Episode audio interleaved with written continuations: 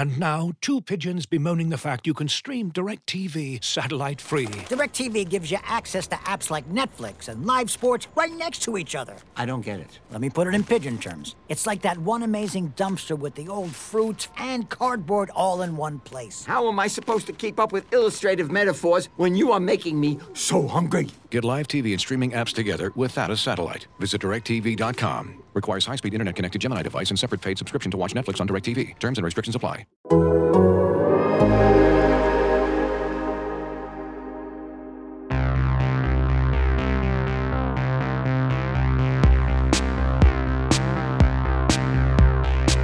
Stahlcast, the German football pod brought to you by The Athletic. In today's episode, Bayern Munich win a sixth title as their crowned inaugural Christmas champions after their last minute win at Bayer Leverkusen and Leroy Sané gets subbed on and off. Big city club Hertha looked like heading for the small time following a 4 1 defeat at Freiburg and having denied Lucien Favre a last Christmas, Borussia Dortmund concede from a different corner in time honored fashion at Union Berlin. All of this and more in Stahlcast. With me today, spreading seasonal gifts of football knowledge and wisdom, is Christoph Biermann. But talking of presents, don't forget we have a get one, gift one offer available for you at the moment. Go to theathletic.com slash stahlcastpod to take advantage of this very fine offer. Christoph, before we get going and talk about the games on match day 13, the last match day before Christmas, I think we have to talk about a miscarriage of justice. Uh, one Bundesliga based coach took a very decent but by no means extraordinary team all the way to the greatest triumph possible, but was criminally overlooked by FIFA. Where was Urs Fischer in the voting?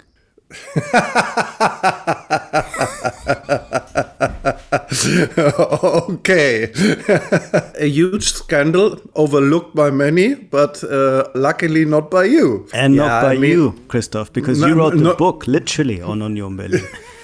but I'm still astonished about the development uh, Union has uh, made during this season.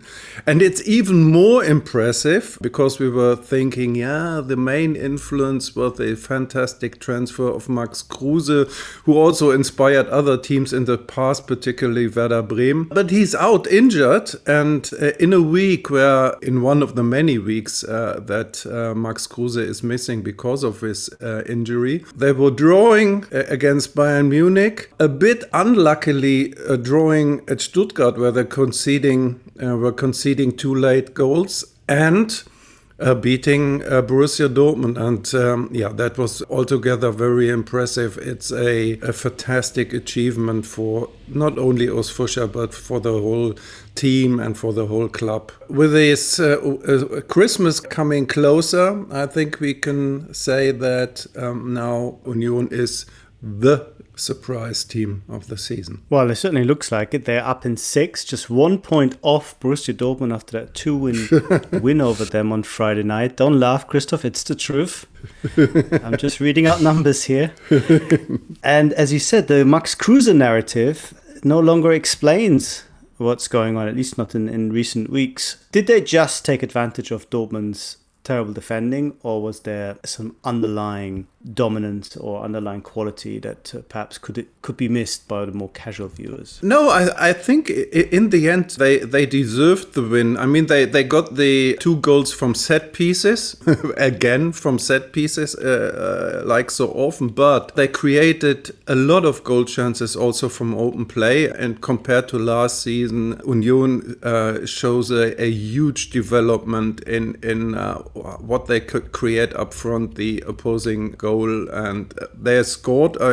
you have the numbers at hand. I think the third most goal in the uh, among all Bundesliga teams, and that is. Uh, uh, surprising as well. But, but you're right, it, it tells a lot about the quality of the players, maybe overlooked qualities, about the team spirit, the coherence, but also a lot about the uh, uh, the work of the coaching staff around uh, Urs Fischer and Urs Fischer himself. So, because you have the impression when you see them, they are not just flying like what, what you sometimes have that uh, teams play better than they actually are. But when, when you see them play, it, it looks rock solid altogether in defense, uh, but also that they are able to, to create more goal chances now. Yeah, again, very, very impressive. Absolutely. And as you said, they've scored 27 goals. That's more, one more than Borussia Dortmund. And If you compare the two teams, the two squads, especially in attack, that's not a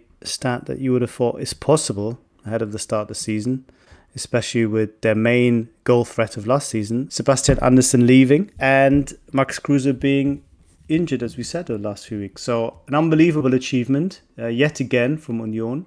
Uh, 2019 2020 has been fantastic for them in all respects, but the same cannot be said of Borussia Dortmund. Now, Joachim Löw has been making the point that Mats Hummels has hit the wall.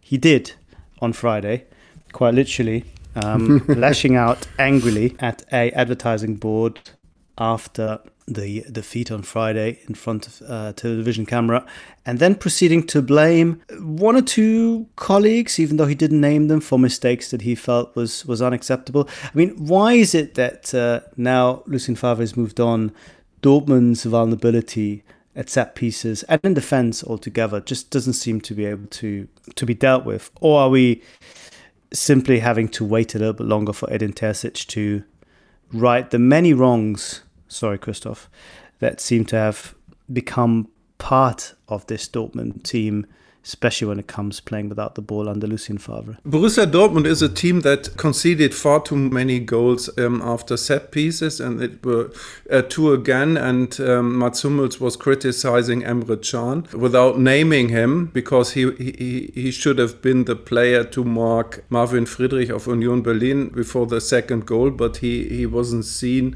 anywhere close. And I think that's uh, something that uh, shows a bit the problems that uh, Borussia Dortmund are having. They it's it's a lack of concentration.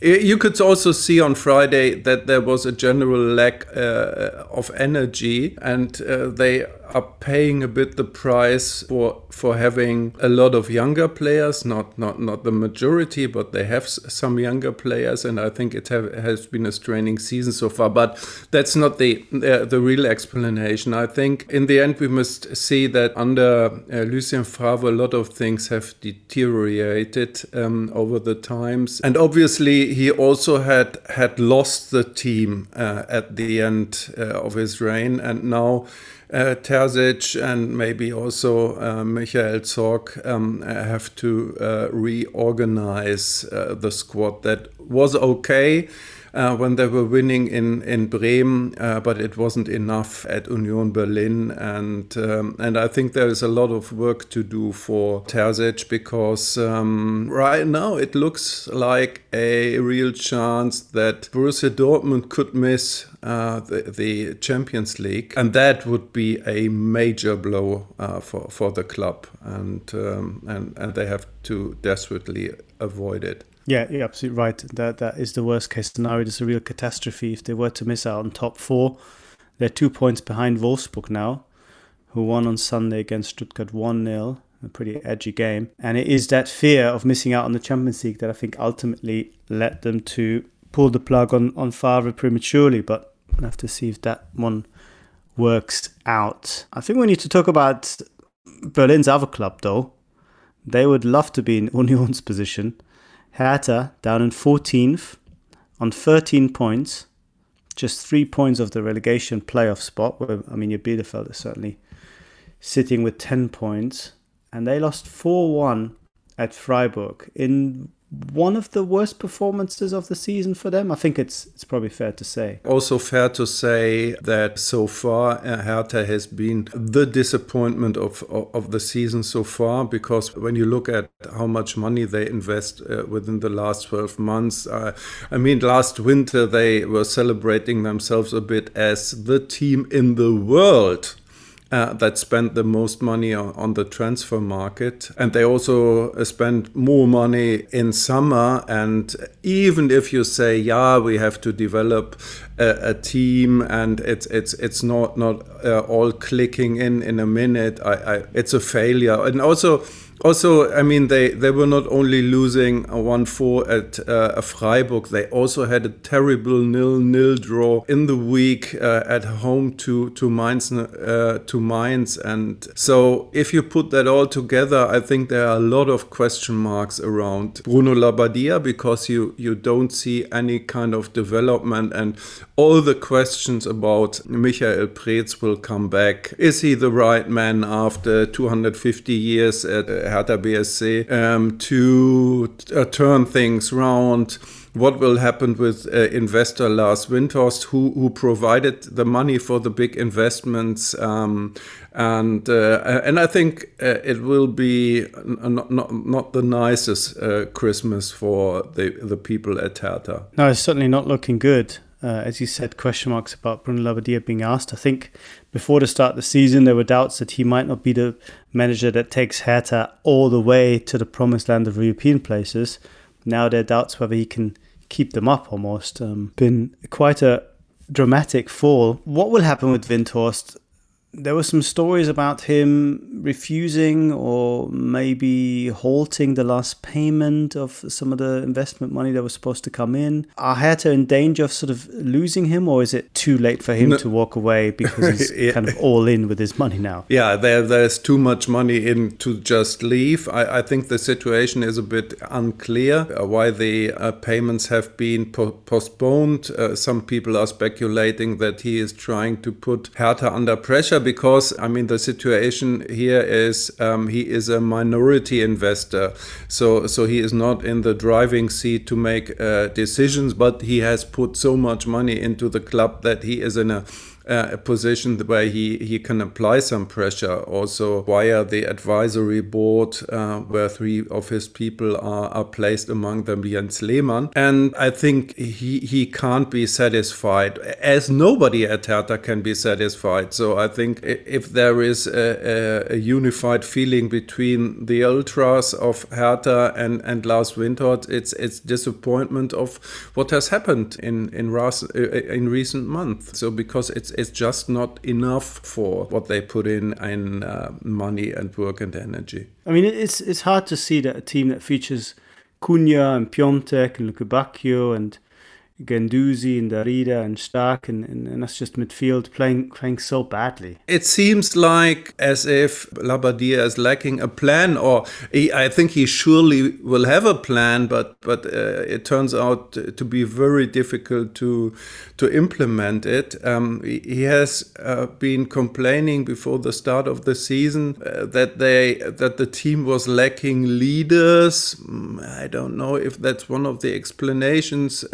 It looks a bit like Matteo Guendouzi, who came on in on loan from Arsenal. He, he looks a bit like this um, on on the on the field, but but uh, if that's true, I think it's it's interesting again that uh, somebody who comes uh, in late as a, uh, a loan player seems to be the leader of the team. So if there's a leader missing or not, or if there is a plan there or not, nothing has been working so far. I think you're right. I mean, expecting Guendouzi to lead the line on loan from Arsenal it's a bit of an indictment really for this for this Hertha team. And if there's one, I guess, criticism we can point at their transfer policy is that it doesn't seem to have a a structure uh, inside the inside the team. There are a lot of players there, and perhaps that's inevitable when you're starting a new project. There are a lot of players there who you think are probably just there because of a pretty big paycheck, not necessarily because they believe in Bruno Labbadia and Hertha as a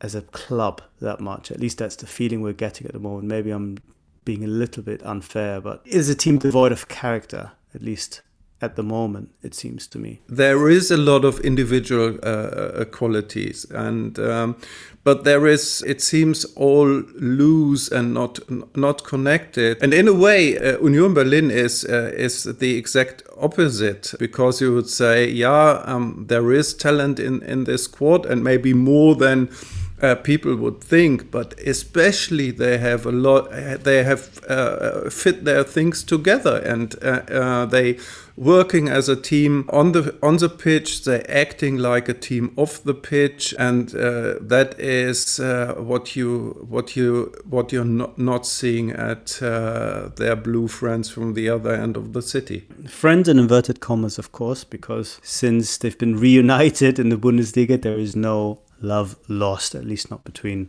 the ultras. Christoph, is it cruel to talk about Schalke? I, I feel you know you don't want to Yeah. kick somebody who's already down, but I think we have to. They activated the Huub Stevens protocol, uh, bringing back their Dutch manager of the uh, century. I think they officially voted. Yeah, yes, but that's of last cen- last century. Last century, unfortunately. in this one, he's back for his fourth stint in Gelsenkirchen, but even his uh, messianic properties weren't quite enough to stop Schalke going down once more to the 29th game without a win. They lost 1 0 against Arminia Bielefeld at home. And you wonder is there anything that can stop Schalke going all the way to the Bundesliga 2? The way they're going at the moment. I, I don't know. It's uh, when you see them play, it's it's uh, it looks like probably the worst team that has ever played in the Bundesliga. Because what what we are saying about Hertha is they have a lot of uh, individual qualities and they don't get it together. And when you look at Schalke, you, you think there are almost no individual uh, quality there anymore. Although I, I think uh, a lot of player will, will, will find it uh, sometimes later in their career, maybe not at Schalke anymore, and they don't get it together. And so, and Arminia Bielefeld is also a, a team with its, uh, its limitations. So That's very nicely um, put, yeah. I think the general feeling uh, among Schalke fans is is now, uh, or the the question most of them ask is, okay, we, we accept it, we'll be go, go down maybe as the worst team in the history of the Bundesliga and so on, but what then? What what can we do when we're when we're in the second division? Because they will be um, a second division team uh, with uh, a, quarter of a billion in debt, and uh, also I think a lot of people will be uh, players will be out of contract when they go down, so they they don't get any uh, transfer fees. So they will. I don't know where they start from scratch almost with youth players or, or whatever, so that you you don't even have the fantasy that they will rebound in in style and and return uh, very fast. And so it's not only this season; it's also the uh, the future for Schalke. Actually, looks, looks totally bleak. It does, but then again, they're only only six points off the relegation playoff spot, and maybe with another man- managerial change over Christmas, they can still rebound. It should be possible to pick up a few more points with this team. They're not unbelievably bad. It's just they're totally devoid of any sort of confidence. Uh, Alexander Zorniger has been uh, has been muted mooted as a possible replacement of the replacement of the replacement of um, David Wagner. What do you think? Is that is that a viable option? Uh, maybe, or even but, but or even thi- uh, Lucien Favre, I, I've seen mentioned. As well. I, I, yeah, but, but I think it's uh, uh, it's nothing that is attractive for um, for for anybody who has been coaching in the um, Champions League uh, five days ago, or was it ten days ago? No, I, I think when they were looking uh, for a new coach uh, before they signed Manuel Baum, I was saying here that they should look for a coach with a lot of experience and and maybe somebody who who can pl- play the role of the father uh, to these players because you said it. I mean they are very likely not as bad as players as they look like right now.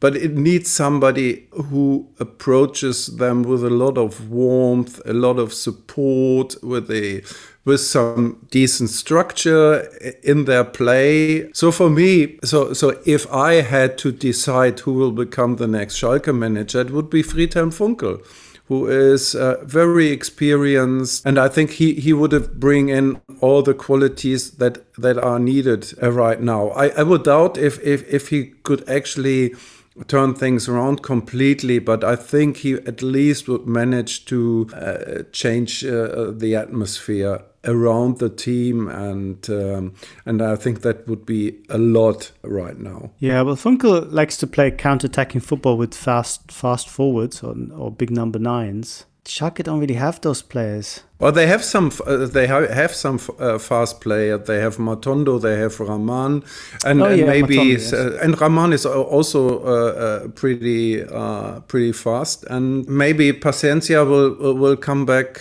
in the new year. The the options are all limited, but I think it's also and and and Friedhelm Funkel is a pragmatical coach. He will look at okay, what do I have here? What ca- can I do with this? And how can I start build from that? But um, about that, I, I don't have I don't want to to convince anybody at Schalke here. But to me, it uh, would uh, would be a a decent and also um, logical uh, solution, and I, and I think he would be happy to do it. Yeah, Friedhelm Funkel, the big Sam Allardyce of the Bundesliga, perhaps coming in to save Schalke. Uh, Let's see what happens there. In in happier news, I guess it was another good week for the champions, uh, Bayern Munich, with not especially convincing performances against Wolfsburg and Leverkusen on Saturday, but as they so often do, finding a way to win both games, and especially with the last kick, virtually the last kick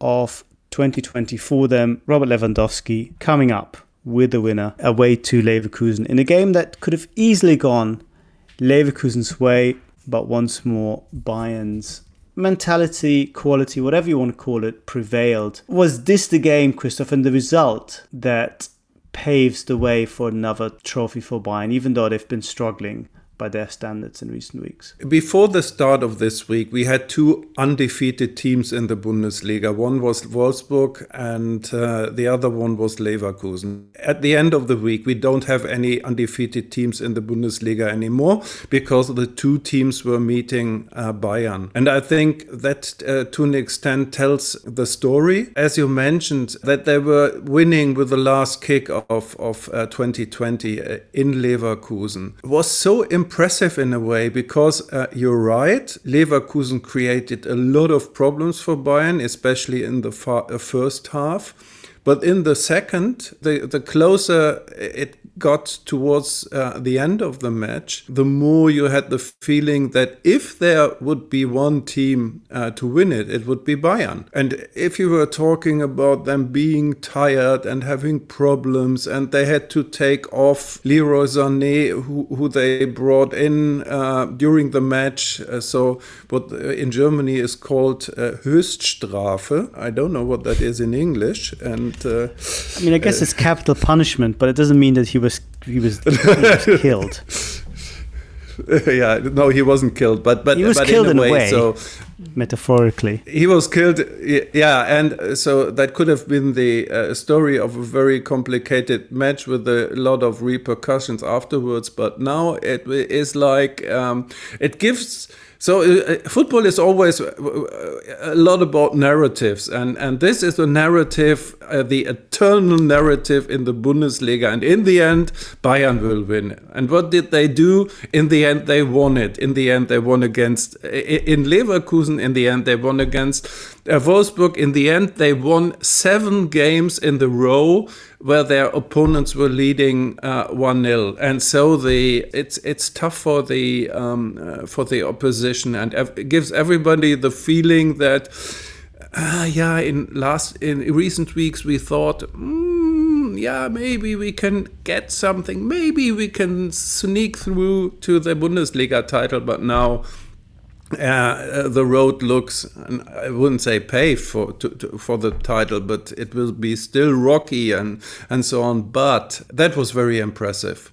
It was actually really impressive what they did there. Well, Bayern's win made all the more impressive that by the fact that none of the usual contenders for the title or supposed ones uh, managed to win. Uh, Leverkusen, of course, lost. Uh, Leipzig, very disappointing, nil-nil draw at home to Cologne. Dortmund, we talked about. Only Wolfsburg of the top sides managed to bounce back from their defeat against Bayern with a 1-0 win over Stuttgart that we briefly mentioned. So Bayern sitting top with 30 ahead of Leverkusen 28 and Leipzig 28 as well. But Christoph, you were right. This game, this win could have easily been going in a different direction. And the story could have easily been about the struggles of young Leroy S. Leroy Sané getting subbed on and then subbed off after 36 minutes on the pitch. And everyone kind of making the point that yes, he needs to learn and he was fairly, I guess, professional in his in his reaction, both on the pitch and, and later on saying I have to, you know, make the right conclusions and, and work harder and so on and, and all of kind of German football talking about him um, over the weekend. Uh, where's this going? I mean, is this just something that people in Munich talk about because the team is winning and it, the fact that they're winning is less of a story than, you know, a big signing not being quite happy? Or is there sort of a bigger story here, one that, that we actually need to keep an eye on? I think we have um, uh, at least keep an eye on it because uh, you, you, can you can argue, yeah, he he he got he came back from an injury, Leroy Sané, and he has. Uh, so that was what what Hansi Flick is saying that he has um, he has to to develop his form uh, to to the best that has happened so far, and but but uh, I think that's a, it's the overall underlying story with Leroy Sané throughout his career that you sometimes have the feeling that he is taking things not seriously enough from time to time. So he is he is more the artist who uh, provides the icing on the cake compared to the other ones who are grinding down their their opponent. I don't know if that's if if that's altogether or was always fair, but at least it's true to an extent. And I, I think we have to see how um, how he adapts it because at Bayern every artist is also uh, helping to grind down the opponent. Uh, that's the uh, part of the culture of Bayern or the DNA of of the club. And maybe in the end he adapts to it, or it turns out yeah that he doesn't, and uh, then he will probably leave to to somewhere else. Yeah, Karl-Heinz Rummenigge making a point that he hasn't yet develop the Bayern DNA in terms of application, mentality, effort, all the sort of things that have become more important as Bayern have developed a different style of play over the last 10 years. I think it used to be easier for for individualists to to shine as long as Bayern were playing this kind of hero football where it was very much geared towards individuals doing stuff now that they're a collective unit with Thomas Müller leading the line both in a in a physical sense, but also as a as a figurehead for this this style of playing with constant movement and, and putting a lot of pressure on the opposition. Somebody like Leroy Sané sticks out at the moment, uh, and a lot of people are already drawing sort of comparisons with his lack of game time at Manchester City in his last year under Pep Guardiola, and whether you know he he is geared towards towards playing that way and I think you're right. It is this is a little bit of a make or break situation for him. One point I think we should mention, and I've written about this in, in the column today, is that there's also a slightly political dimension to this because Hansi Flick was pretty open about the fact that Leroy Sané wasn't necessarily his preferred buy. He was talking about, about a lot about Timo Werner and how he felt that he could play on the wing and Werner was a more proven player, I think, in his mind, and, and Leroy Sané after the injury, and um, you know perhaps being not, not not such a workhorse was was maybe less of a fit, and ultimately the the club felt that they knew better, and at Bayern the club buys the player, of course, with the input of the manager. But if this now doesn't work out, I think it leaves Flick in an even stronger position Would that be a fair analysis, or am I reading too much into this? I think the conflicts about who to sign or who not to sign haven't been so big in in recent months. I think I, my impression is that uh, things have calmed down. Um, also about the role of uh, Hassan Salihamidzic and, and, so on, because um, uh, some uh, some things turned out well, others not so were not so good. But altogether, it, it, seems okay. So so I, I think there is no political struggle actually where now the uh, Hansi Flick is a, in a is in a stronger position. I think his his um, position after winning the the triple couldn't be any bigger. And um, I think they also tried to to sign Werner, or um, you know that better. But and so I, I think also it's it's not too premature to uh, say that uh, Leroy Sané was uh, was a flop as a as a signing. So we, I think we have to to wait a bit more uh, to to judge about it. Oh, that is absolutely true. But I think he has been put on notice uh, that he needs to to really up his game now.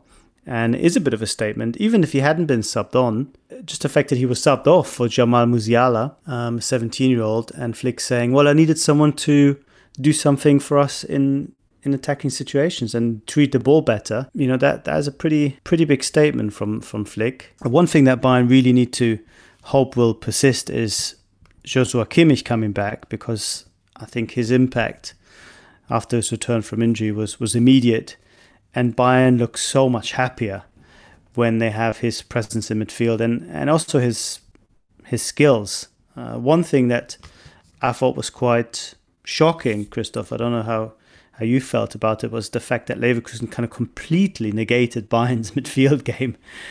I mean, the amount of of stray passes and lack of, of any kind of fluidity in combination was was quite bad. I don't think I've seen Bayern, you know, struggle so much in the build-up uh, in a game of this magnitude in, in recent months. Um, it was quite telling. I mean, on the one hand, Leverkusen did well, and that was part of Peter Bosz's plan, and it worked out very nearly.